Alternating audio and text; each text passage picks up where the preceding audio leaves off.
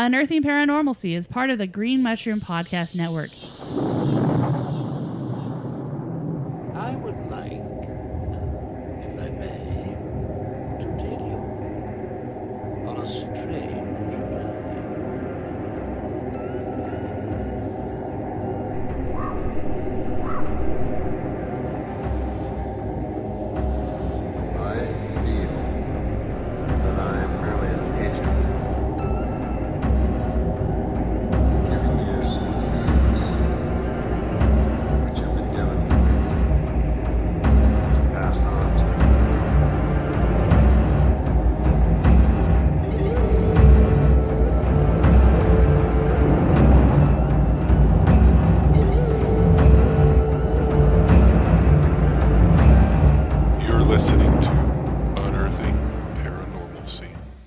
And welcome to another episode of Unearthing Paranormalcy, the podcast that digs into the paranormal and tries to find normalcy in the topic.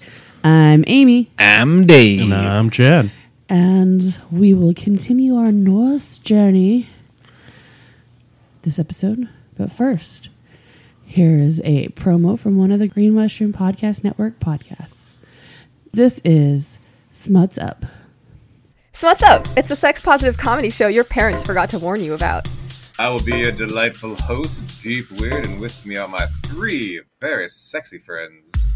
I'm Captain Spanks, dropping anchor. It's a spanker. Hi, I'm Raven Gunnigan, and I'm about to eat 16 feet of Nerdsboro.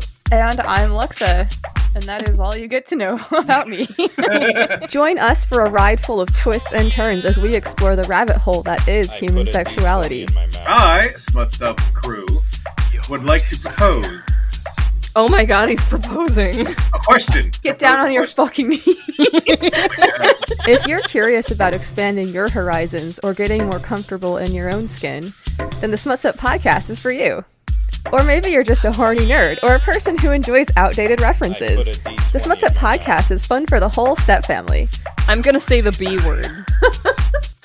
Butthole sunning. If you were to put a hot dog in it, is it a sandwich? I don't know. Is a bread dildo with a hot dog inside it a sandwich? Write to us at smutsup69 at gmail.com and let us know what you think about that. Available on your favorite podcast apps. I put a D20 in my mouth. Nailed it. I put Hey, a I've been on D20 that one. I've been on that one too. I put a D twenty. I put a D twenty in my mouth. I did put a D20 in my mouth. Yeah. I'll have to guest on it one day. you know, in the in the last episode when we were talking about Heimdall visiting uh, Midgard, Uh huh. I I don't know why I didn't make this connection, but he visited. I, he visits the house made out of out of straw, and then the house made out of sticks, and then the house made out of bricks. It's the three little pigs. Yeah, I wonder if that's the origin of that. But instead of blowing down the house, he blew his load. And he's a home wrecker. it all works. Just a different spin on the same fairy tale, right?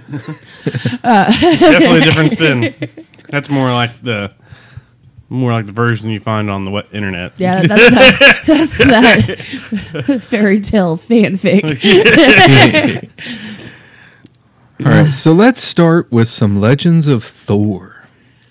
In our episode Unearthing Dragons, I told you about how while fishing, Thor caught Loki's son Jormungandr, the world serpent.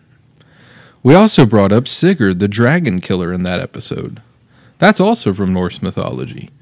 The dragon Sigurd slayed, Fafnir, was most likely the one J.R.R. Tolkien was inspired by to create Smaug Mad. as there are many parallels in The Hobbit.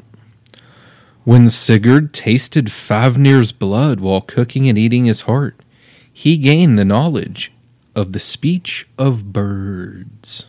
tweet, tweet, tweet. Tweedly tweet, tweet, tweet. Tweedly tweet, tweet. Tweet, tweet.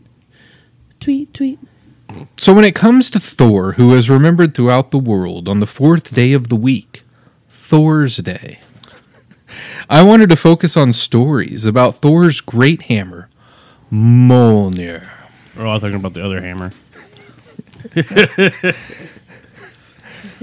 that one blow its load too?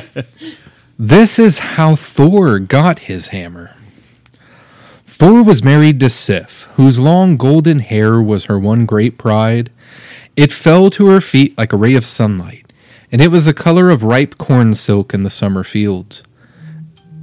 As she brushed it, it glinted in the light and became a symbol of great beauty across Asgard. One day, the glistening cascade of hair caught the eye of Loki, and he wondered then how he ever could have imagined living without it. He thought about the hair all day and all through the night, and then, just as the moon reached her pinnacle in the midnight sky, Loki leapt to his feet and made for Sif's bedchamber.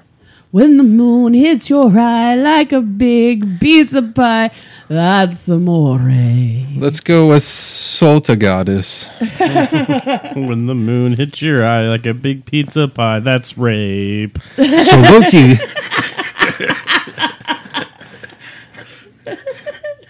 so Loki leapt to his feet and made for Sif's bedchamber, where he knew he would find her sleeping. The moon cast long shadows into the sleeping goddess's delicately furnished room, and it was easy for the fleet footed Loki to steal in and set to work. Is that what it's called?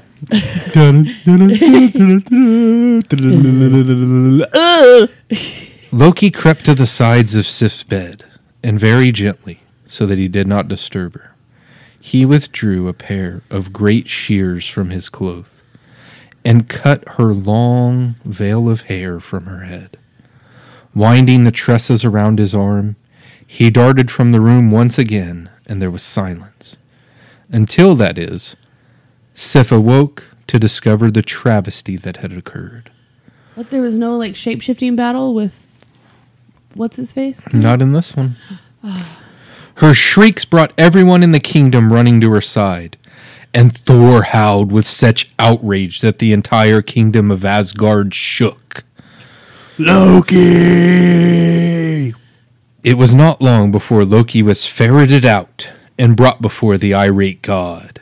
Thunder boomed in the sky as the shaking trickster fell to his knees before Thor.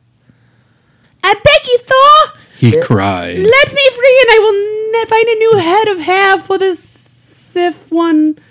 And it will even be more beautiful than the one that she has now. I'll go to the Dark Elves. They'll fashion one. Loki's head bobbed up and down with fright, and eventually Thor gave in. He's on his knees and his head's bobbing up and down. You have 20 hours to come forward with the tresses. And if you fail, Loki, you will be removed from Asgard forever. Forever. Thor banged down a thunderbolt at Loki's feet, and the traitor scampered hastily away, hardly daring to breathe at his good fortune. he was a creepy uncle. Loki traveled at once to the center of the earth, down into the Svart Alfheim, where the wily dwarf Delavlin had his home. He drew himself on the mercy of the dwarf and requested as well two gifts with which he could win the favor of Odin and Frey, who were bound to hear of the news and wish to punish him themselves. Preemptive thinking. Smart guy. Devalin worked over the heat of his forge for many hours, and as he worked, he chanted the words which would make all he forged the finest there was. For there are no arms as powerful nor as invincible as those fashioned by dwarfs. First, he finished the sphere Gungnir, which would always hit its mark. Next, he formed the ship Skidbladnir, which would always find wind on even the most silent of seas, and which could sail through the air as well as on water. The ship was folded carefully and placed in a tiny compass. Loki's eyes shone as its undoubted worth.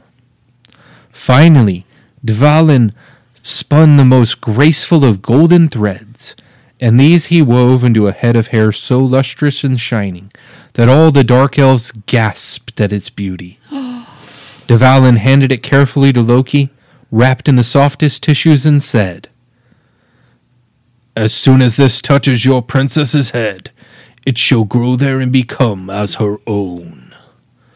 Loki took all the gifts from Davlin, from Dvalin, and he thanked profusely and feeling very pleased with himself. He set off for Asgard with a skip in his step. His jauntiness attracted the attention of two dwarfs who sat by the side of a small cottage. Why do you smile so? asked the first. For Loki's reputation had preceded him, and the dwarfs were certain that his happiness could have no virtuous cause. Davaldi! Boasted Loki. It's the most clever of smiths both here and all the nine worlds. And with that, he held up his prizes for the dwarfs to examine. Pish, said the first dwarf, who was called Broki. My brother Sindri can fashion gifts that are far more beautiful than those, and sturdier too. He paused and then continued, leaning towards Loki, who began to look rather put out. Our gifts would hold the magic of the very center of the earth, he whispered. Loki choked, and then recovering himself, immediately challenged the dwarf to prove his words. So confident was he of the gifts he held now that he placed a wager on his own head. And so it was that Broki and Sindri made their way into the smithy and began work on the hottest of forges. Shinri, Sindri agreed to fashion the goods on the condition that Broki blew the bellows, a task which would prove difficult over the great heat that was necessary for Sindri to win the wager. Sindri at once threw some gold into the fire and left the room, eager to invoke the powers which would be invested in a great wild boar, which he had decided upon for Frey. Alone with the roaring fire, Brookie worked hard at the bellows, never pausing despite the tremendous heat. Loki watched from the window as he observed the determination and strength of the dwarf. He began to grow uneasy. At once he decided he must intervene, and as quick as a flash of light, he turned himself into a gadfly and alighted on the hand of Broki, where he set in a stinger so deep that a rush of blood rose to the surface immediately. Broki cried out in pain, but he continued the bellowing, never missing a beat. Sindri returned to the room and drew from the fire an enormous boar, who they called Gullinbursti, for its radiant gold bristles. This boar would have had the strength of all other boars there were, but he would have the additional ability to shine a rich and powerful light into any part of the world in which he traveled. He was the perfect gift for the sun god Frey, and nothing could match the brilliance of its light but the sun god himself. So Sindri flung more gold into the fire and instructed Broki to continue to blow. Uh, harder. once again, he left the room to seek the necessary enchantment. And once again, Loki took on the form of a gadfly. In an instant, he landed on Broki's cheek and stung through the weathered skin until Broki cried out and turned white with pain.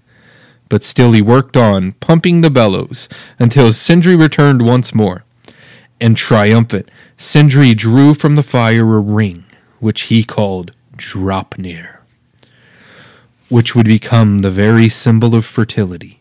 For on every ninth night, eight identical rings would drop from Draupnir, with powers to match. The one ring to create them all. My precious. The fi- now I have my preciouses. the final gift was yet to be prepared, and this time Sindri threw iron onto the fire, leaving Broki hard at work as he left to call upon the final spirits. Broki's strength was beginning to flag, but his will was as strong as ever. He pumped away as the fire burned brighter and brighter until, suddenly, a horsefly lit on his cheek and stung him with a ferocity that caused him to leap into the air. But he still did not miss even one pump of the bellows. Loki was becoming desperate. He arranged himself on the forehead of the hapless dwarf, and he strung straight into the vein on his forehead that throbbed with effort. He was rewarded by a gush of blood that streamed out into the fire and into the Broki's eyes. The dwarf raised his hand for a split second to wipe aside the blood, but that moment caused damage that could not be erased. When Sindri returned and drew out the great hammer, its handle was short and ungainly. Brokey hung his head in disappointment. But Sindri pointed out that the powers of the great hammer would more than make up for its small size. Indeed, he thought it might be an advantage in that it could be neatly hidden in a man's tunic. It's not the size of the boat, but the motion of the ocean. Not the size of the hammer, just the magic in the hammer. So Brokey gathered up the gifts and carried them outside to Loki, who accompanied the dwarf back to Asgard with his booty. Yeah. Odin was given the ring Draupnir, Frey was given the boar Gullinbursti, and Thor was given the hammer, which they named Mjolnir, meaning invincible power. See, I told you Thor had a tiny hammer. Loki then presented Sif with her golden hair, and when she placed it upon her shorn head, it latched itself there and began to grow in swirls and waves until it reached her feet once more. A shining veil of hair that shone more brightly than ever. Gungnir, the spear, was given to Odin, and the ship Skidbladnir to Frey. Each god was delighted with his gift, and there was much camaraderie as they slapped the backs of the dwarfs and the redeemed Loki. It was Brokey who put a stop to the celebration when he stepped forward and explained the wager that had been made by Loki. The gods looked at one another and eyed their magnificent gifts, although it was agreed that Sif's hair could not be more lustrous or more beautiful. The gods announced that Brokey's gifts were the finest and the most magical, for the sole reason that Thor's great hammer was of such a magnificent size that it could be hidden away and used against the frost giants at a moment's notice. Loki's games had backfired, and he turned on his heels and fled before Brokey could undertake his part of the bargain and behead him. Brokey started an outrage and implored Thor to come to his rescue in catching Loki, who was making away at all speed. Still smarting from Sif's agony, Thor threw out a lightning bolt and caught Loki by the ankles, returning him to face his fate at the hands of Brokey and his brother. But when Loki was delivered to the dwarfs, Thor took pity on Loki and insisted to Brokey that he could have Loki's head, but that he must not touch his neck, for the neck of Loki belonged to him, Thor. Of course, there was no way to remove a head without touching the adjoining neck, and Brokey stomped around in fury before he came up with a plan which would serve him equally. Gathering his brother's great awl for the purpose, he punched holes along Loki's lips and stitched him together with an unbreakable cord. It was many days before Loki's howls of pain ceased, and many more before he was able to unstitch the cord. Loki did not speak for almost one hundred days, as his torn lips were so painful he could not bear to move them. In time, however, Loki was able to speak once again, causing Thor, and everyone in Asgard, to rue the day that the wager was broken. And his little hammer. Now there is a story, the Thor in the Hall of the Giants. It's it's really long, so I'm going to skip it. But I'd advise going and reading it. It is a remarkable tale between Thor and Loki. And that one, he's called Utgard Loki. But let me tell you about the stealing of Thor's hammer. They stole the little hammer? Thor's hammer became a symbol of his energy and power, and the mere mention of its name, Mjolnir, was enough to send the giants of Jotunheim trembling. Its neat, compact size allowed it to be hidden easily on Thor's person, and he never was without it, except on those nights that he shared his marriage bed with Sif. On one such occasion, after a long and happy night, Thor woke and stretching out a lazy hand reached for Mjolnir. It had vanished. Oh no! Of course, you know, when you're married, you don't need your hammer anymore. His cry of anger soon had all of the palace attendants at his side, and many fruitless hours were spent searching for the missing weapon. Loki was summoned, for matters involving theft, particularly in Thor's household, tended to have his hand in them. But his innocence was undoubted on this occasion, and he pledged to help Thor find the real thief. Loki asked to borrow Freya's hawk's coat, and after collecting it from Folkvang, he set off for Jotunheim, traveling across the sea and barren stretches of land until he found what he was looking for. A giant was sitting alone on a crag. Now, this giant's name was Thrym, and as prince of the frost giants, he had cause to dislike and indeed fear Thor, who had made massive losses in their numbers with his great hammer. Loki settled himself beside the giant and, mustering up all of his wiles, set about asking him questions. At last, the truth was divulged. Thrym had stolen the hammer and had buried it in a secret location. He would not return it to Thor unless, and this is also where the great giant paused, unless Freya was presented to him as his bride. Loki let out a great guffaw. Guffaw! Freya was the most beautiful of all goddesses, a prize sought after by gods, men, and all other creatures alike. It was certainly unlikely that she would agree to marry this prince of giants. Loki told Thrym three things, but Thrym stood firm. He would return the hammer when Freya was made his bride. That was his sole condition. Loki thought hard for a moment, and then made a quick decision. He'd promised Thrym what he had wanted, and then leave matters in the hands of Thor, who would surely find a way around it all. With a smile, he rose and indicated that Thrym's condition had been accepted. The giant's smile was greedy, and he rubbed his hands together in glee as Loki disappeared into the morning sky.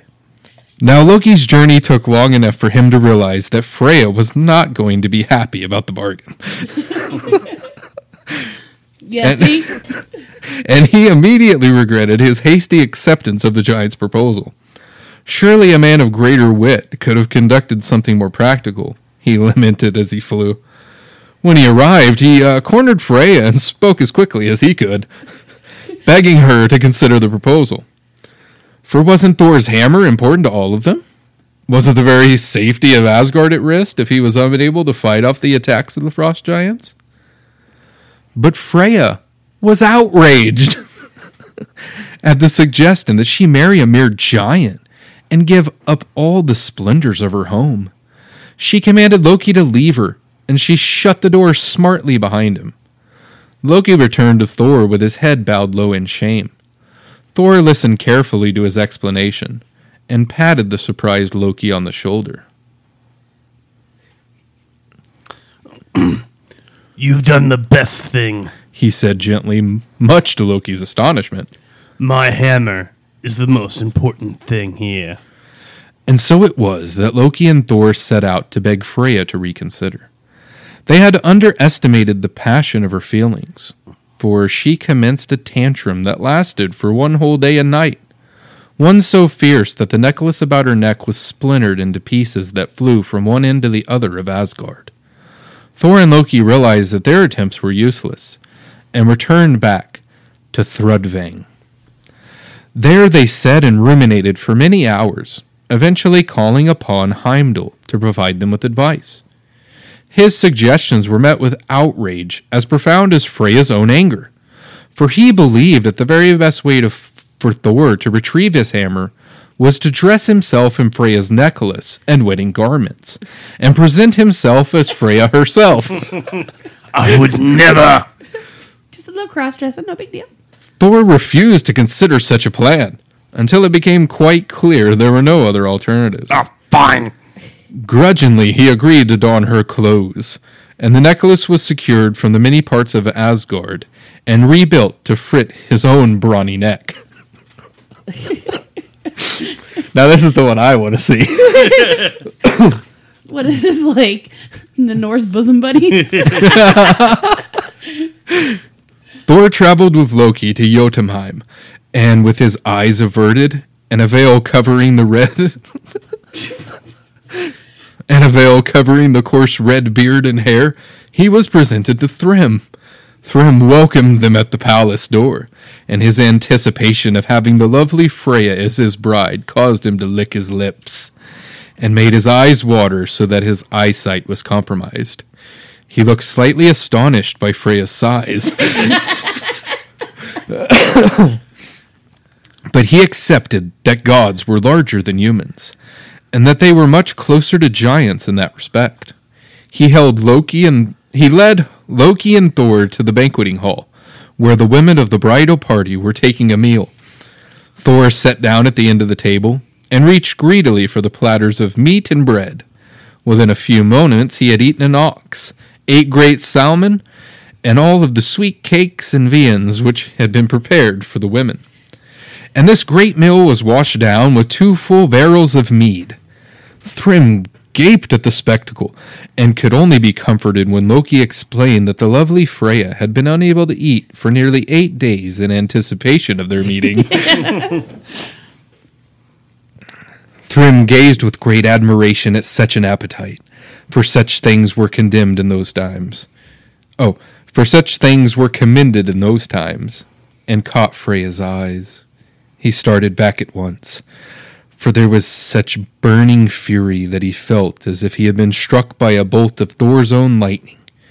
He turned with dismay to Loki, but he was soon soothed by Loki's assurance that Freya was so deeply in love with him that her passion had consumed her, and her look was one of intense longing.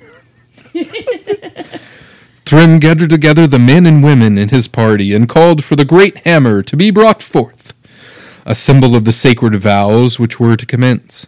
He took Freya's hand and was slightly disconcerted to discover that on its back were thick, curling red hairs. As he looked into his loved one's eyes, Thor struck. He grabbed his hammer, and with one great burst of energy, he slew every giant in the room and left the palace in ruins.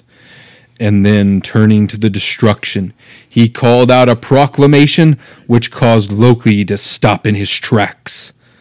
Thor claimed the land as his own, and from every corner tender green shoots of grass and greenery began to grow. The barren wasteland was fertile. Their journey had been a success. So Thor removed Freya's clothing and returned to present the goddess of love with her necklace. The Aesir rejoiced at the return of Thor's hammer, and all was happy again in Asgard. So Thor dressed as a lady. Mhm. I, I just like he was like little red Robin, uh, little red Robin Hood, yeah. little red Riding Hood. He's like, What's up with her eyes? Uh, the better to see you with, Thrym. oh, that makes sense. What's up with her appetite? The better to eat you with, Thrym. oh, that sounds delightful too. What's up with the curly red hair? Uh, the, Yeah, it's Thor. just, just go get the hammer. All right. Freya. Freya was the northern goddess of beauty and of love, a maiden so fair and graceful that the gods honored her with the realm of Folkvang and the great hall Sessrumnir, where she would in eternity surround herself with all those who loved her. Like many Viking goddesses, Freya was fierce and fiery, her cool demeanor making masking a passion which lay burning beneath. She was clever and masterful in battle. And as Valfreya, she often led the Valkyries to the battlefields, where she would claim many of the slain heroes. She wore a simple flowing garment, held firmly in place on her torso and arms with the finest shining armor, a helmet, and shield. Slain heroes were taken to Folkvang, where they lived a life such as they never such as they had never experienced on earth. Their wives and lovers came to join them, and Freya's reputation spread far and wide among the dead and the living. So luxurious was Folkvang, so exquisite were Freya's charms, that lovers and wives of the slain would often take their own lives in order to meet with their loved ones sooner, and to experience the splendor of her land. And so it was that Freya, gold of hair and blue of eyes, came to be a symbol of love and courtship, and through that the earth, which of course represents fecundity and new life. She married Oder, who symbolized the sun, And together they had two daughters, Hinias and Gersimi. Maybe it's Yersimi. Hinias and Yersimi. Beautiful maidens who had inherited their mother's beauty and their father's charisma and charm. But Oder was a man of wandering eyes, and one who appreciated the inner music of women, and not just that of his wife. He grew tired of her song, and her absorption with her daughters, and he grew restless and reckless. And after many months and then years of growing weary of the smiling face of his lovely wife, he left Freya and his daughters and set off on travels, which would take him to the ends of the earth and around it. Freya sank into a despair that cast a shadow across the earth. Her tears ran across cheeks that no longer bloomed, and as they touched the earth, they became golden nuggets, sinking deep into the soil. Even the rocks were softened by her tears, which flowed without ceasing as she made her decision. And it was decided by Freya that she could not live without Oder. As well as being the symbol of the summer sun, Oder represented passion and ardor. Without him, Freya could no longer find it in her heart to bring love and affection to those around her, and she could not fulfill her duties as goddess of love. It was decided that she should travel to find him. So across the land she passed, leaving behind her tears which glistened and hardened into the purest gold. She traveled far and wide, and took on disguises as she moved, careful to leave no clue as to her identity in the event that he should hear word of her coming and not wish to see her. She was known as Seer and Skialf, Thrung and Horn, and it was not until she reached the deepest south, where summer clung to the land, that she found Oder. Her husband lay under the myrtle trees that lined the sunny banks of a stream.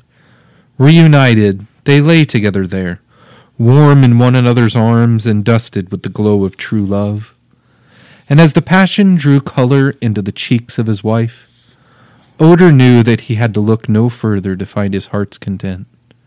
The trees above them cast their scent across this happy couple, endowing them with good fortune. They rose together then, and Oder and Freda made their way towards their home, and their exquisite daughters. As they walked, the earth rose up to meet them, casting bouquets of fragrant flowers in their path, drawing down the boughs of the flowering trees so they kissed the heads of the lovers. The air was filled with the rosy glow of their love, and everything living joined a chorus of cheers which followed their path. Spring and summer warmed the frozen land which had stood desolate and empty when Oder left. The loveliest of the new flowers which bloomed were named Freya's hair and Freya's Idu, and to this day brides wear myrtle in their hair, a symbol of good fortune and true love. Aww. I was about to say, I, I know a giant that would probably have uh, not left her. Yeah. But no, no, no. She had to throw a hissy fit and break her necklace, which then caused Thor to dress up like a woman. and Well, she wanted to be with Odor, not Thrym. Ugh. she wanted to have odor. Oda. Okay, I, I skipped a new word. Dave, you're my odor. Mm, and you're my Freya. Mountain Dew, you're my odor. Mountain, do you love me? I sure as Mountain Dew. All right. This is how Tyr lost his hand. Tyr was the son of Odin and Frigga, queen of the gods. He is the god of martial honor and one of twelve supreme deities of Asgard. He had no palace of his own, but he spent much time at Valhalla. Along with Thor, Tyr was the god of war and of courage, and he was invoked as patron saint of the sword. Tyr was distinguished by the fact he only had one hand, and this is how it happened. When Loki had run away and secretly married the giantess Angerboda, she bore him three horrible children the wolf Fenrir, Hel, and Jormungandr, the world serpent. Loki was shocked by the appearance of these creatures, and he hid them carefully within Asgard so that no one knew of their existence. But eventually they grew to a size which made them impossible to combine, and when Odin discovered their presence in his kingdom, he took steps to rid Asgard of them forever. Hel was flung into the depths of Filheim, where she would where she would reign of the nine worlds of the dead. Jormungandr was cast into the sea, where he grew to encircle the earth, biting his own tail to form a complete circle as the world serpent. Fenrir, however, was allowed to remain in Asgard, for Odin believed that an animal as beautiful as this would be capable of being trained, and perhaps growing to protect the inhabitants of his kingdom from attacks. None of the gods dared go near him, and it looked as though Odin's plans would be impossible. When Tyr stepped forward and volunteered to feed and tend the angry wolf, a tentative relationship was established between the brave god and the wolf, and Fenrir accepted food from Tyr and allowed him to approach without eating him whole. But like the world serpent, who grew to encircle the earth in just a few short months, Fenrir soon reached a size that made it unsafe for any man or god to approach him.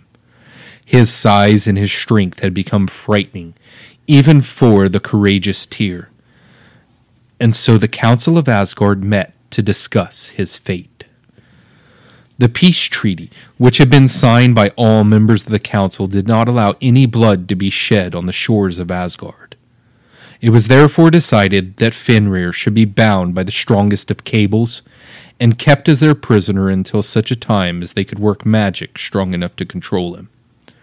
The first chains were brought forth, and Fenrir laughed out loud when he saw them. He held still as they were woven around his limbs, confident that he could burst them apart with one flex of his mighty muscles. His confidence was justified, for just seconds after the chains were locked, he released himself with ease. The next chains were the strongest as any ever produced by gods, and were the duly and they were duly wrapped around the heavening bulk of Fenrir. Again they were burst in one breath, and Fenrir sat back and laughed at the sight of the puzzled gods. And so it was that Loki was sent to the Dark Elves, where the dwarfs were requested to turn their magic to manufacture a binding that no man or beast could break. It was by magic that the silken rope was woven by dwarfs, formed from the sound of a cat's footsteps, a woman's beard, the spittle of birds, and the longing of the bear. When it was complete, it was duly handed to Loki, who brought it to Asgard with a flourish. They named it Gleipnir. Fenrir looked carefully at the silken rope, and then shook his head. He would not allow himself to be wrapped for this cord, for although it seemed slender and insubstantial, he had a deep instinctive distrust, and he could not go against his nature. The gods surrounded him then, pleading that he hold still and test his strength against the slight bond of the cord. Fenrir sat quietly and then spoke, his words falling like stones around the assembled gods. I will lay still for the binding. If I have your pledge, then no magic arts have been used in its manufacture. As a symbol of your honor, I would like the arm of one of the gods to be placed in my mouth as you bind me. The gods looked at one another, and then at Fenrir. There was no question but that magic had been used to produce Gleipnir. For it was the only way that they would be able to make something strong enough to control the wolf. They began to draw back, admitting defeat. When the study Tyr strode forward and confidently placed his arm in the enormous jaws. The gods moved quickly and fastened Gleipnir around Fenrir's neck and paws, and when they were finished, and Fenrir was quite unable to free himself, they shouted with pleasure. At that moment, the great jaws snapped down, biting the god's hand at the wrist and swallowing it whole. Tyr took this maiming with dignity, and he learned to use the maim armed as a shield and to wield his sword with his left hand. Fenrir was taken to the boulder Thridvi, which was sunk deep into the ground, where he let out such fearful howls that the gods were forced to take yet one more measure to silence him. Tyr himself forged a steel sword of intense strength and purpose, and he placed it into the mouth of the great wolf, so that the hilt rested in the lower jaws, and the point rested at the top of his mouth. Fenrir's efforts to dislodge it caused a steam of blood to surge forth, and this became the River Van. Fenrir remained there until the last day, and then he would burst forth to prowl the earth forever. Poor wolf. Mm-hmm. I agree. He's just doing what wolves do. And here these gods are all trying to like bind him up and like kill him and stuff. Bastards. He's just a wolf. Work a little harder, become friends with him. He'll be a great pal. One of Loki's sons. Yeah. Why didn't Loki go with him? Why wasn't Loki the one that was trying to tame him? I don't know. Probably because he can't be trusted. Oh. Train him to attack. nah, he already knew how to do that. Okay, this is the passing of the dwarfs. When the earth was formed, the first. Sorry. was just the, they throw the oh. wolf. Dwarf oh. tossing? We've totally This is used, how football was created. Say, we've totally used that technique in Dungeons and Dragons before. so I'm just saying. It was the first game created in Asgard. the throwing of the dwarf. I will not be tossed. Gimli and Lords of the Rings. Uh, Gimli's actually in the name of one of these dwarfs. Tolkien and uh, Gandalf is another one. Uh, when the earth was formed, the first dwarfs were bred from the corpse of Ymir. Dwarfs were also called black elves, and they were such ugly creatures that it was decreed that they should not be allowed to show their faces above ground, for fear of frightening gods and men to death. They were dark of skin, which made them nearly invisible in the dark, and they were never seen, for they risked being turned to stone by appearing in the daylight. Dwarfs were fine craftsmen, and although they lacked the size and power of the gods, they were certainly more intelligent than any other form of life in the nine worlds. And they were called upon by the gods to provide assistance when their own magic failed. And so it was that the dwarfs became great friends to the gods, helping them out by producing the peerless ship Skidbladnir, the golden locks of Sif, the hammer Mjolnir, the golden skin pig of Gullinbursti, the ring Draupnir, the spear Gungnir, and Freya's exquisite necklace, Brisingamen. Without these aids, the gods would never have had the power to keep at bay their many enemies. And when the old gods finally succumbed, the dwarfs themselves lost interest in the world above and disappeared. This was the passing of the dwarfs. When the old gods were no longer worshipped in the north, the dwarfs formed a conference, and it was decided that they could no longer offer any help to humankind. For centuries, they had made themselves useful in households, appearing to need bread, or help with the farming, or rock a baby to sleep when necessary. Actually, it just says, or rock a baby when necessary. Go to sleep. it's the dwarven way. It'll make you stronger. But the twilight of the gods had caused a change of heart. One night the dwarfs hired a ferryman, and for the whole of that night he was kept busy, filling his boat with his invisible passengers, so that it nearly sank, and transporting them back and forth across the river. When this night's work was complete, he was rewarded with riches beyond his greatest imaginings. The next morning the dwarf had vanished from the land of the dark elves. A cry of protest against the disbelief of the people. Left to his own resources, no man was capable of running a household as smoothly without the helpful dwarves. And no weapon as wondrous or as invincible as those formed by the dwarfs was ever produced again. The passing of the dwarfs marked the end of an age, and the end of the camaraderie between the two worlds.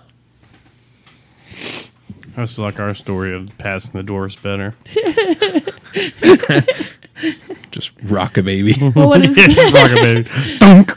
Is it the Wolf of Wall Street where they throw the dw- the, Yeah. the dwarf around the room? Yeah. Is it? I think so. so that was like literally what popped in my head when you said the passing of the dwarf, and then Up to the up to the up to the one, up to the up to two. but so they were kind of like little house elves, little Dobbies. And Master gave Dobby a sock. Dobby's a free dwarf. oh, sorry, Gilby's a free dwarf. This is Oberon and Titiana. Every Weird that- oh, sorry, just weird that I didn't realize you were in Norse mythology. every elf and fairy sprite hop as light as bird from briar, and this ditty after me sing and dance it trippedly. And that was from William Shakespeare's A Midsummer Night's Dream. No discussion of the elves or dwarfs, as they are commonly known, is complete without a few words about Oberon. There are stories told far and wide of the fairy king Oberon and his delicate queen Titiana. Oberon was so exquisitely handsome that mortals were drawn into his fairy world after just one glance at his elegant profile. In every country across the world there was a sense of unease on the eve of midsummer, for this is when the fairies congregate around Oberon and Titiana and dance. Fairy dances are a magical thing, and their music is so compelling that all who hear it find it irresistible. But once a human, or indeed a god, succumbs to the fairy music and begins to dance, he will be damned to do so until the end of his days, and he will die of an exhaustion like none other. Oberon was also very powerful, and his tricks above ground became legend throughout many lands. With the passing of the dwarfs, humankind had no help with their work, and the little folk were no longer considered to be a blessed addition to a household. Many believe that Oberon harnessed the powers of Frey when he fell, and used them beneath the earth to set up a kingdom of fairies which was as complex and commanding as Asgard had once been. With his strength and his overwhelming beauty, he was considered by man to be nothing more than a demon. So is this why the only elves that we have in our house hide our shit? Probably. They're pretending to be dwarves. They know we're going to pass them around. Now we get to the events that lead to the end of the world. It's, the, end of the world as we know it. It's the end of the world as we know it. And I feel fine. My voice cracked. Now, this is a forward in this book, Myths and Legends, that I believe was written by William G. Doty. Balder was pure of heart, and he represented goodness in every form. His life in Asgard was one of kindness and generosity, and while he lived the force of his righteousness, would allow everyone in Asgard to enjoy peace from evil. But evil comes in many forms, and not even the gods could be protected from its sinister influence forever. In Asgard, Loki was the evil that would burst the babble of their happiness. And it was Loki who would bring about the end to the eternal conflict between virtue and corruption.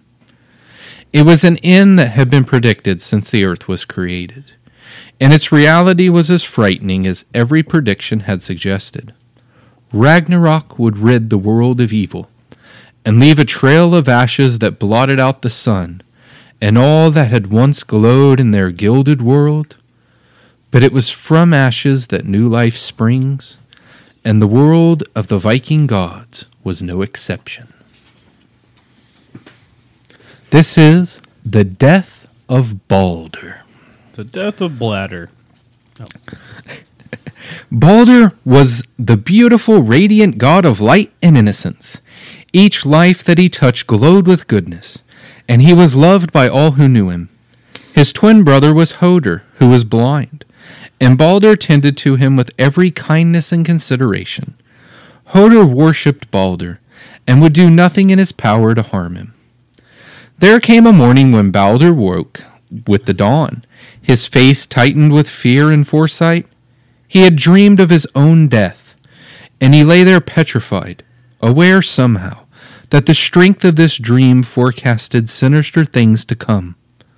So Balder traveled to see Odin, who listened carefully, and knew at once that the fears of his son were justified. For in his shining eyes there was no longer simply innocence, there was knowledge as well. Odin went at once to his throne at the top of Yggdrasil, and he prayed there for a vision to come to him. At once he saw the head of Vala the seer come to him, and he knew he must travel to Hel's kingdom to visit Vala's grave. Only then would he learn the truth of his favorite son's fate. It was many long days before Odin reached the innermost graves on Hel's estate. He moved quietly so that Hel would not know of his coming, and he was disregarded by most of the workers in her lands, for they were intent on some celebrations and were preparing the hall for the arrivals of an esteemed guest. At last the mound of Vala's grave appeared, and he sat there on it, keeping his head low so that the pro- so that the prophetess would not catch a glimpse, a glimpse of his face. Vala was a seer of all things future and all things past. There was nothing that escaped her bright eyes, and she could be called upon only by the magic of the runes to tell of her knowledge. The grave was wreathed in shadows, and a mist hung uneasily over her tombstone. There was silence when Odin whispered to Vala to come forth and then at once there was a granting and steaming that poured forth an odor that caused even the all powerful uh, the all powerful Odin to gag and spit. He's a spitter, huh? I'll do it. Who disturbs my sleep? said Vala with venom.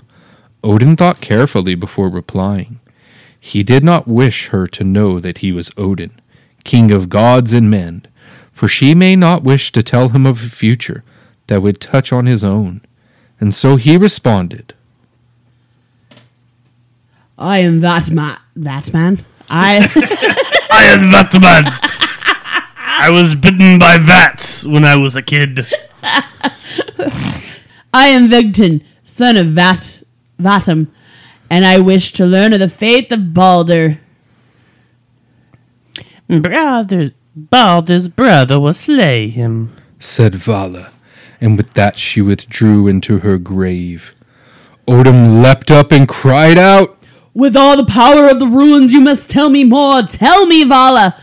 Which esteemed guest does Hel prepare for? Balder, she muttered from the depths of her grave. and I will say no more. Odin shook his head with concern. He could not see how it could be possible that Balder's brother would take his life. Balder and Hoder were the closest of brothers, and he shared the same thoughts and indeed speech for much of the time. He returned to Asgard with his concerns still intact, and he discussed them there with Frigga, who listened carefully. I, ha- I have a plan, She announced. and I am certain you will agree that it is the best course of action for us all. I plan to travel through all nine lands, and will seek the pledge of every living creature, every plant, every metal and stone, not to harm Balder.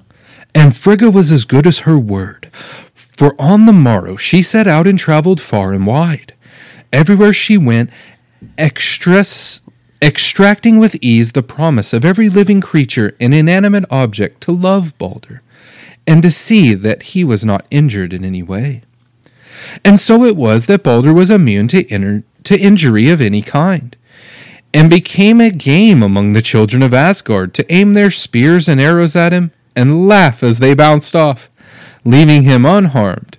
Balder was adored throughout the worlds, and there was no one who did not smile when he espied them. No one, that is, except Loki, whose jealousy of Balder had reached an unbearable pitch. Each night he ruminated over the ways in which he could murder Balder.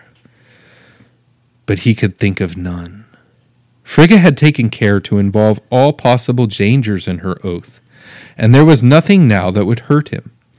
But the scheming Loki was not unwise, and he soon came up with a plan. Transforming himself into a beggar woman, he knocked on Frigga's door and requested a meal. Frigga was pleased to offer her hospitality, and she sat down to keep the beggar company as she ate. Loki, in disguise, chattered on about the handsome Balder, who he'd seen in the hall, and he mentioned his fears that Balder would be killed by one of the spears and arrows he had seen hurled at him. Frigga laughed and explained that Balder was now invincible. Did everyone swear on oath to you then? Asked Loki slyly, Oh, yes. said Frigga, but then she paused. All that is, except for a funny little plant which was growing at the base of the oak tree at Valhalla. Why, I'd never before set eyes on such a little shoot of greenery, and it was far too immature to swear to anything so important as my oath. What is it called? Asked Loki again. Hmm. Said Freya, still unaware of the dangers her information might invoke. Mistletoe, yes, mistletoe. Loki thanked Frigga hastily for his meal and left her palace, transforming at once into his mischievous self, and traveling to Valhalla as quickly as his feet would take him. He carefully plucked the budding mistletoe and returned to Odin's hall, where Balder played with the younger gods and goddesses, and they shot him unsuccessfully with arms of every shape and size. Hoder was standing frowning in the corner, and Loki whispered for him to come over. What is it, Holder? He- He asked. Nothing. Really. Just that I cannot join their games. said Hoder quietly, Come with me, said Loki. for I can help. And leading Hoder to a position close to Balder, he placed in his hands a bow and arrow fashioned from the fleetest of fabrics. To the end of the arrow he tied a small leaf of mistletoe, and topped the razor sharp tip with a plump white berry. Now, now, shoot now. He cried to Hoder, who pulled back the bow and let the or and let the arrow soar toward its target. There was a sharp gasp, and then there was silence. Hoder shook his head with surprise. Where were the happy shouts? Where was the laughter telling him that his own arrow had hit his mark and failed to harm the victim? The silence spoke volumes.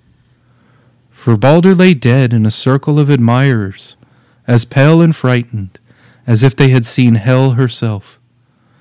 The agony spread across Asgard like a great wave. When it was discovered who had shot the fatal blow, Hoder was sent far from his family and left alone in the wilderness. He had not he had not yet had a moment to utter the name of the god who had encouraged him to penetrate his grave to perpetrate this grave crime, and his misery kept him silent. Aww. Poor Hodor. Frigga was disconsolate with grief. She begged Hermod, the swiftest of her sons, to set out at once for Filmheim, to beg Hel to release Balder to them all. And so he climbed upon Odin's finest steed, Sleipnir, and set out for the nine worlds of Hell, a task so fearsome that he shook uncontrollably. In Asgard, Frigga and Odin carried their son's body to the sea, where a funeral pyre was created and lit.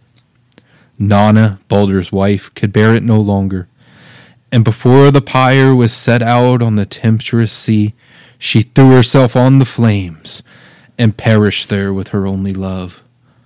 As a token of their great affection and esteem, the gods offered, one by one, their most prized possessions, and laid them on the pyre as it set out for the wild seas. Odin produced his magical ring Draupnir, and the greatest gods of Asgard gathered to see the passing of Balder. And so the blazing ship left the shore with full sail set, and then darkness swallowed it, and Balder had gone. Throughout this time, Hermod had been traveling at great speed towards Hel. He rode for nine days and nine nights, and never took a moment to sleep. He galloped on and on, bribing the watchmen of each gate to let him past, and invoking the name of Balder as the reason for his journey. At last he reached the hall of Hel, where he found Balder sitting easily with Nanna. In great comfort and looking quite content, Hel stood by his side, keeping a close watch on her newest visitor. She looked up at Hermod with disdain, for everyone knew that once a spirit had reached Hel, it could not be released. But Hermod fell on one knee and begged the icy mistress to reconsider her hold over Balder. Please, Queen Hel, without Balder we cannot survive. Th- There can be no future for Asgard without his presence. But Hel would not be moved. She held out for three days and three nights, while Hermod stayed right by her side, begging and pleading and offering every conceivable reason why Balder should be released. And finally, the Queen of Darkness gave in. Return at once to Asgard, She said harshly. And if what you say is true, if every living and inanimate in Asgard loves Balder and cannot live without him, then he will be released.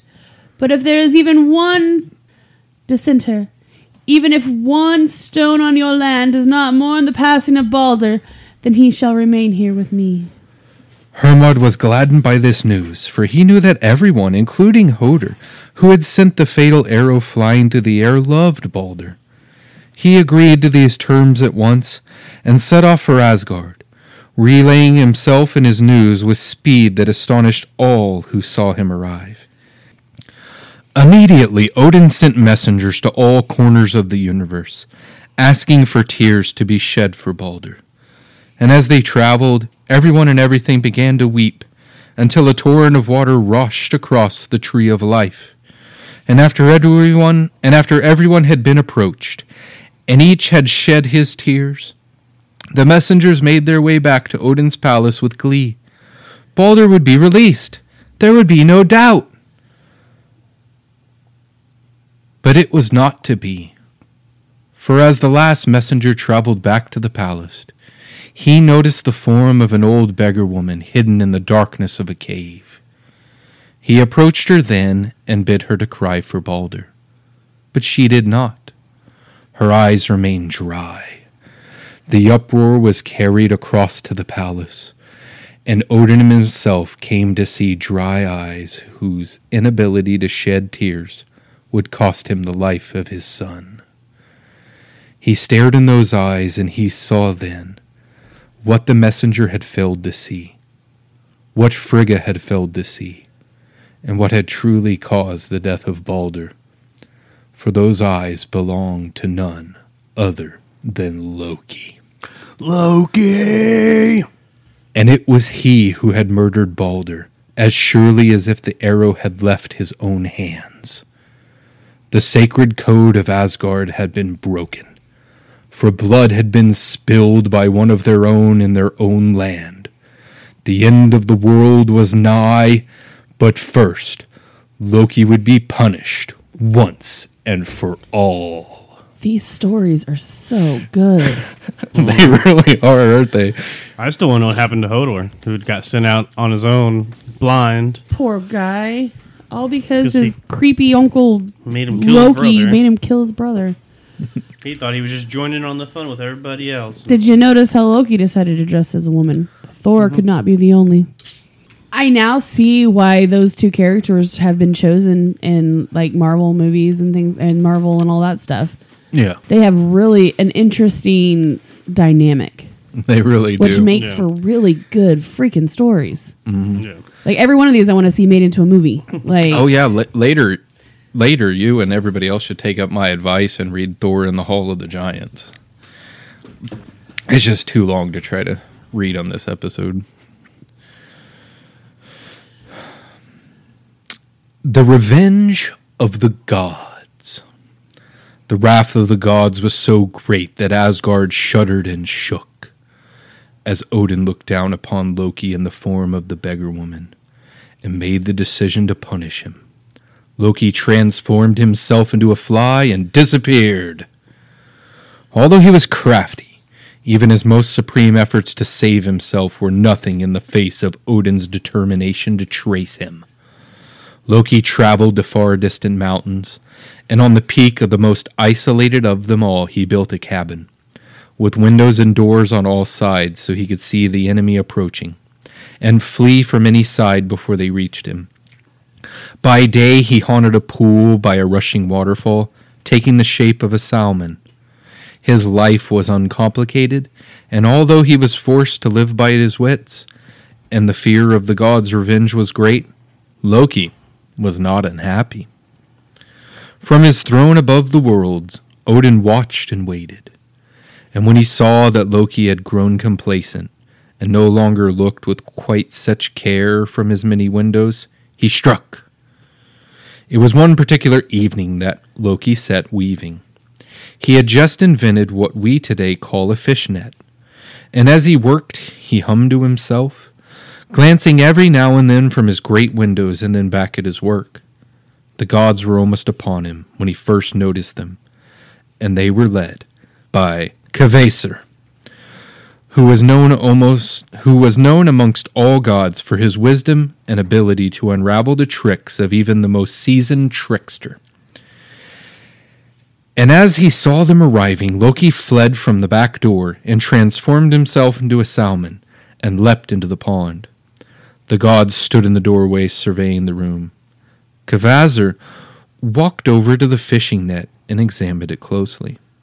His keen eyes caught a glimmer of fish scales on the floor, and he nodded sagely. It is my assessment, He said. that our Loki has become a fish. And He held up the fishing net. we will catch him with his own web.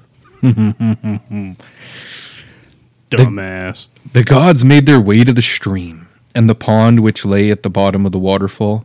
Throwing the net into the water, they waited for daybreak, when Loki the salmon would enter the waters and be caught in their net. Of course, Loki was too clever to be trapped so easily, and he swam beneath the net and far away from the part of the pond where the gods were fishing. Kvasir soon realized their mistake, and he ordered that rocks be placed at the bottom of the net so that none could swim beneath it, and they waited. Loki looked with amusement at the god's trap and gracefully soared through the air above the net, his eyes glinting in the early morning light. And as his fins were just inches from the water, and when he was so close to escape that he had begun to plan his celebrations, two firm hands were thrust out and he was lifted into the air. He hardly dared look at his captor, and he began to tremble when he saw that it was none other than Thor who had moved so swiftly to catch him. I command you to take your own form, Loki. He shouted, holding tight to the smooth scales of the salmon. Loki knew he was beaten. Quietly, he transformed himself once again into Loki, only to find himself hung by the heels over the rippling water. And as Thor raised his great hammer to beat Loki to death, a hand reached out and stopped him. It was Odin, and he spoke gently and with enormous purpose. Death is too good for this rodent. He whispered. Take him at once to the Hell's Worlds and tie him there for good. And so it was that Loki was taken to Filmheim, where Thor grabbed three massive rocks and formed a platform for the hapless trickster. Then Loki's two sons, Vali and Neri, were brought forth, and an enchantment was laid upon Vali so that he took the form of a wolf and attacked his brother Neri, tearing him in pieces in front of his anguished father. Gathering up Neri's entrails, which were now endowed with magical properties, he tied Loki's limbs so that he lay across the three rocks, unable to move. The entrails would tighten with every effort he made to escape, and in and to ensure that he could not use trickery to free himself, Thor placed the rocks on a precipice. One false move, and he would be sent crashing to his death in the canyon below. Finally, Skadi caught a poisonous snake and trapped it by its tail so that it hung over Loki's face, dripping venom into the mouth so that he screamed with pain and terror. He began to convulse and was such a terrible sight that his wife Sigyn rushed forward and begged to be allowed to stay beside him, holding a bowl with which to collect the poison. The work of the gods was done. They turned then and left, and Sigyn remained with her husband, ever true to her wedding vows. Every day or so she moved from her position at his side in order to empty her bowl, and Loki's convulsions brought an earthquake to Asgard that lasted just as long as it took her to return with her bowl. They would remain there until the end of time. For the gods, that is, the end of time was nigh, and it was Ragnarok. Yeah. Being tied up by your son's entrails. Wow. that is dark. Holy shit. But I think it'd still make for an awesome freaking movie. Mm-hmm. I wish this is the way they took the Marvel version of Thor Ragnarok. Might have been a little too dark for the Marvel series, but hey. The end of the world had been prophesied from its beginning, and everyone across the world knew what to expect when Ragnarok fell upon them. For Ragnarok was the twilight of the gods, an end to the golden years of Asgard, an end to the palaces of delight, an end to the timeless world where nothing could interfere. It was the death of Balder that set the sage for the end of the world and it was Loki's crimes which laid in place the main characters. And when the action had begun, there was no stopping it. When evil entered Asgard, it tainted all nine worlds. Sol and Mani, high in the sky, paled with fright, and their chariots slowed as they moved with effort across the sky. They knew that the wolves would be soon upon them, and that it would be only a matter of time before eternal darkness would fall once again. And when Sol and Mani had been devoured, there was no light to shine on the earth, and the terrible cold crept into the warm reaches of summer, and drew from the soil what was growing there. Snow began to drift down upon the freezing land, and soon it snowed a little faster and a little harder until the earth was covered once again in a dark layer of ice. The Ice Age. Winter is coming. Winter was upon them, and it did not cease. For three long frozen seasons it was winter. And then, after a thaw that melted only one single layer of ice, it was back for three more. With the cold and the darkness came evil which rooted itself in the hearts of men. Soon crime was rampant, and all shreds of human kindness disappeared with the spring. At last the stars were flung from the skies, causing the earth to tremble and shake. Loki and Fenrir were freed from their manacles, and together they moved forward to wreak their revenge on the gods and men who had bound them so cruelly. At the bottom of Yggdrasil there was a groan that emanated the entire length of the tree, for at that moment Nidhogg had gnawed through the root of the world tree, which quivered and shook from bottom to top. Fialar, the red cock who made his home above Valhalla, shrieked out his cry, and then flew away from the tree as his call was echoed by Gullinkambi, the rooster in Midgard. Heimdall knew at once what was upon them, and raising his mighty horn to his lips, he blew the call that filled the hearts of all gods and mankind with terror. Ragnarok.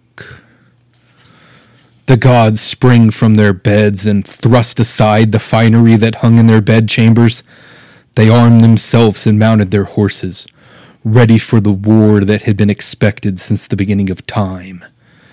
They moved quickly over the Rainbow Bridge and they reached the field of Vigdred, where the last battle would be fought. The turmoil on earth caused the seas to toss and twist with waves, and soon the world serpent Jormungandr was woken from his deep sleep. The movement of the seas yanked his tail from his mouth, and it lashed around, sending waves crashing in every direction. And as he crawled out upon the land for the first time, a tidal wave swelled across the earth and set afloat Naglfar, the ship of the dead. Ship of the dead. which had been constructed from the nails of the dead whose relatives had failed in their duties, and had neglected to pare the nails of the deceased when they were laid to rest. As the night wind caught the blackened sail, Loki leapt aboard and took her wheel, the ship of the undead captain by the personification of all evil. Loki called upon the fire gods from Muspel, and they arrived in a conflagration of terrible glory. Another ship had set out for Vigdred, and this was steered by Hrym and crewed by the frost giants who had waited many centuries for this battle. Across the raging sea, both vessels made for the battlefield. As they traveled, Hel crept from her underground estate, bringing with her Nidhogg and the hellhound Garm. From up above there was a great crack, and Surtur with sword blazing leapt with his sons to the Bifrost Bridge, and with one swoop they failed it, and sent the shimmering rainbow crashing to the depths below. Quickly Odin escaped from the battlefield and slipped one last time to the Urdar fountain, where the Norns sat quietly accepting their fate. He leant over Mimir and requested her wisdom. But for once the head would not talk to him. And he remounted Sleipnir and returned to the field, frightened and aware that he had no powers left with which to defend his people. The opposing armies lined themselves on Vigdred Field. On one side were the Aesir, the Vanir, and the Einherjar. On the other were the fire giants led by Surtur, the frost giants, the undead with Hel, and Loki with his children, Fenrir and Jormungandr. The air was filled with poison and the stench of evil from the opposing army, yet the gods held up their heads and prepared for a battle to end all time. And so it was that the ancient enemies came to blows. Odin first met with the evil Fenrir, and as he charged towards the fierce wolf, Fenrir's massive jaws stretched open, and Odin was flung deep into the red throat. Thor stopped in his tracks, the death of the All-Father burning deep in his breast, and with renewed fury he lunged at the world serpent, engaging in a combat that would last many hours. His hammer laid blow after blow on the serpent, and at last there was silence. Thor sat back in exhaustion, Jormungandr dying at his side. But as Thor made to move forward to carry on and support his kin in further battles, the massive serpent exhaled one last time in a cloud of poison so vile that Thor fell at once, lifeless in the midst of the serpent's breath. Tyr fought bravely with just one arm, but he, like his father, was swallowed whole by the hellhound Garm. But as he passed through the gullet of the hound, he struck out one last blow with his sword and pierced the heart of his enemy, dying in the knowledge that he had obtained his life's ambition. Heimdall met Loki hand to hand, and the forces of good and evil engaged in battle that had been raging for all time. Their flames engulfed one another. There was a flash of light, and then there was nothing. The silent Vidar came rushing from the distant past of the plain to avenge the death of Odin. And he laid upon the jaw of Fenris a shoe which had been created for this day. With his arms and legs in motion, he tore the wolf's head from his body and then lay back in a pool of blood. Of all the gods, only Frey was left fighting. He battled valiantly, and as he laid down giant after giant, he felt a warmth on the back of his neck that meant only one thing. The heat burned and sizzled his skin, and he turned, and as he turned, he found himself face to face with Surtur. With a cry of rage that howled through the torn land and shook the massive stem of the world ash Yggdrasil, Surtur flung down bolts of fire that engulfed the golden palaces of the gods and each of the worlds which lay beneath it. The heat caused the seas to bubble and to boil, and there came at once a wreath of smoke that blotted out the fire, and then the world. At last, all was as it had been in the beginning. There was blackness, there was chaos, there was a nothingness that stretched as far as there was space. That was good. I like that. That was good. such a good story. So crazy. But then it ends. The earth was purged by the fire, and there was once a new beginning. The sun rose in the sky, mounted on a chariot driven by the daughter of Sol, born before the wolf had eaten her father and her mother. Fresh green grass sprung up in the crevices, and flowers and fruits burst forth. Two new humans, Lif, a woman, and Lifthrasir, a man, emerged from Mimir's forest, where they had been reincarnated at the end of the world. Vali and Vidar. The forces of nature had survived the fiery battle, and they returned to the plan to be greeted by Thor's sons, Modi and Magni, who carried with them their father's hammer. Hoenir had escaped from the Vanir, who had finished who had vanished forever. And from the deepest depths of the earth came Balder, renewed and as pure as he had ever been. Hoder rose with him, and the two brothers embraced and greeted the new day. And so this small group of gods turned to face the scenes of destruction and devastation, and to witness the new life that was already curling up from the cloak of death and darkness. The land had become a refuge for the good. They looked up. They all looked way up. And there in front of them, stronger than ever, was the world ash, Yggdrasil, which had trembled but not fallen. There was a civilization to be created, and a small band of gods with whom it could be done. The gods had returned in a blaze of white light, a light as pure and virtuous as the new inhabitants of the earth. And in that light, they brought forth our own world. That's very reminiscent of um, uh, Genesis? no, um, Oh. the the end one, Revelations, and then what happens after. Oh, yeah. Yeah. Very. Which was probably added in after. Yeah. with- After the Christianization. Fucking amazing stories. Yeah.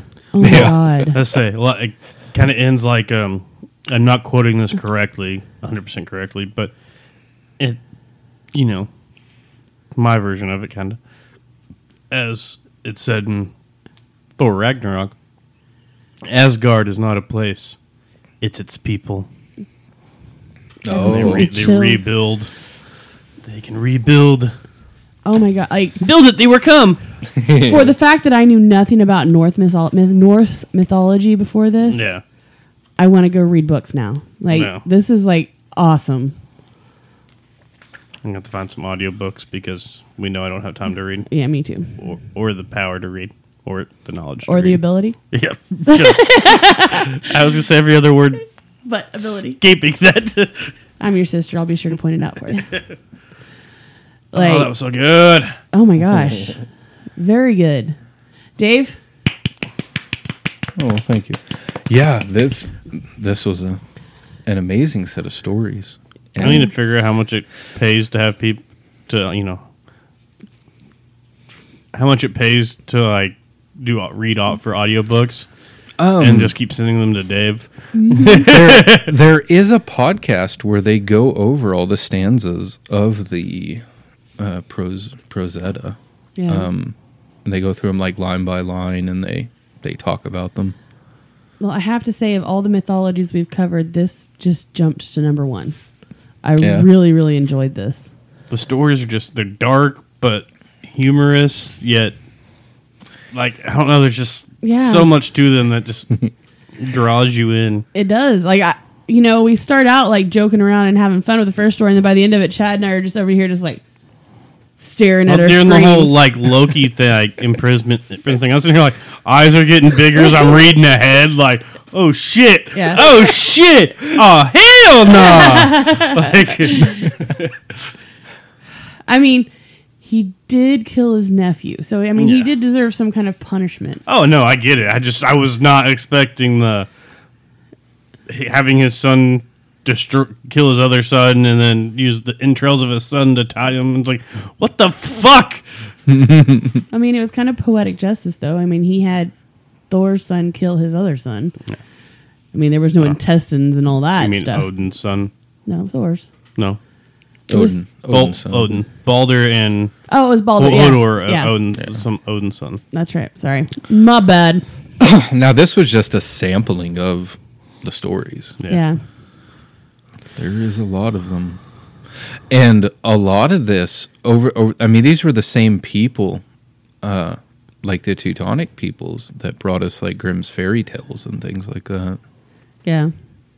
And which makes sense because a lot of these are very similar to some of the fairy tales. Mhm. The big bad wolf, the three little pigs. Yeah. um, yeah. I don't know. I'm sitting here just going, man, those were good. Yeah, yeah. I'm- So what's our next? Ne- what's our next mythology? Apparently, my tongue is not working. What's our next mythology we're going to cover? I don't know. We've done. I mean, we could. Mayan.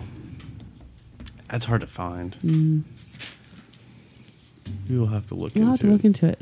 I like these mythology episodes. Yeah, me too. And like I said, this one just jumped to the top of the list. This one, Indian mythology, the Greek mythology. Uh, I really liked the Celtic mythology Yeah. when we did that one was cool, Yeah. and that was just one battle. Like, oh yeah, yeah. Then Aleister Crowley. I say, listeners out there, if there's a mythology you want us to cover, and have let us Dave know. read it with his Yeah, his De- uh, you know, have super Pro- Professor awesome- Professor Dave. Uh, I like how just about intense it. he was getting at the end too. Oh man. yeah, It, like I just was like, That's what I pulling- said. Is like he needs to be like paid to read books for like for audiobooks. or we pay him to read for our Patreon. That's what you can do. You can just read the stories you didn't read. We'll throw it on Patreon for people. Oh, I could. Yeah. I could read the um, Because if people are like me, I'd rather listen to them than read them myself. Thor in the Hall of the Giants. Yeah.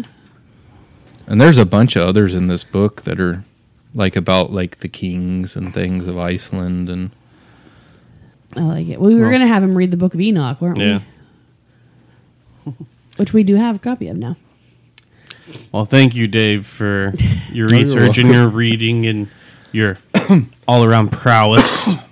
oh, well, thank you. Yes, it was awesome.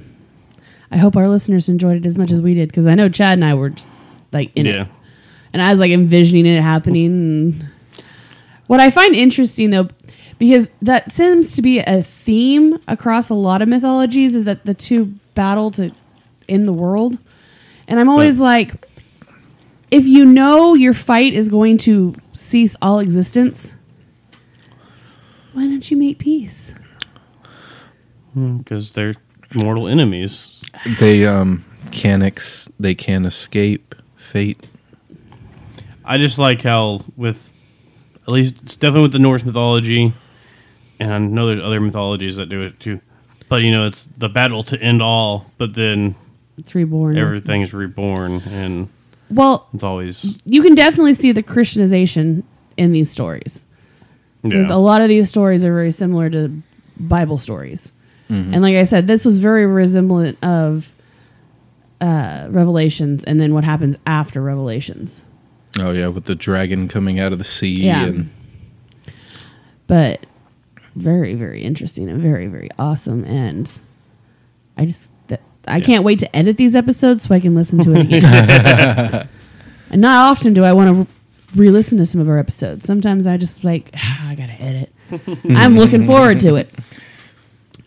Um, it's almost Valentine's Day. it is, which means we're going to have a love episode. it's almost sad. Singles Awareness Day. Oh. Hey, this one kind of started as a love episode. Kinda. some, some lovely stories, Mr. Oder. and some cross dressing and I say, and you know, a Heimdall getting freaky with three different.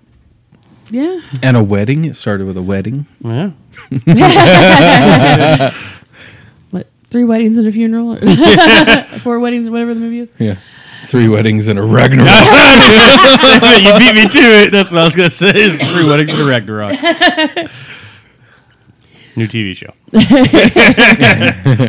i like bosom buddies with loki and thor and i want to get uh, chris hemsworth and uh, Tom Hiddleston. tom Hiddleston, Hiddleston Hiddleston. Hiddleston to play the characters i want this to happen Disney Plus, work with me here. Like they're like to my TV, like they, they can hear me. They probably can. can. Yeah, true. We do have a fire attached to it, so we I are would being say listened we to. also got our computers and our phones Yes. near us. To, And our- they can hear us. and our Kindles. So Disney, Marvel, I would like a small cut.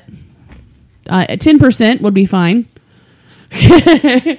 wow, awesomeness! such such, great, such great episodes. So thank you guys for listening. Be sure to go check out our brother and sister podcast with the Green Mushroom Podcast Network. No, we got Smuts Up, Ad Hoc History, Administrism, Faith Blind Council, and Lexicult. Our other brothers and sisters over at Grognostics, Primordia, and XV Planus. Uh, Cult Confessions, Cult Hour, Weekend Weird. Is that the you one? know, uh, Weird Web Radio. Weird Web Radio. That's what it was. Wait, wait, wait, wait.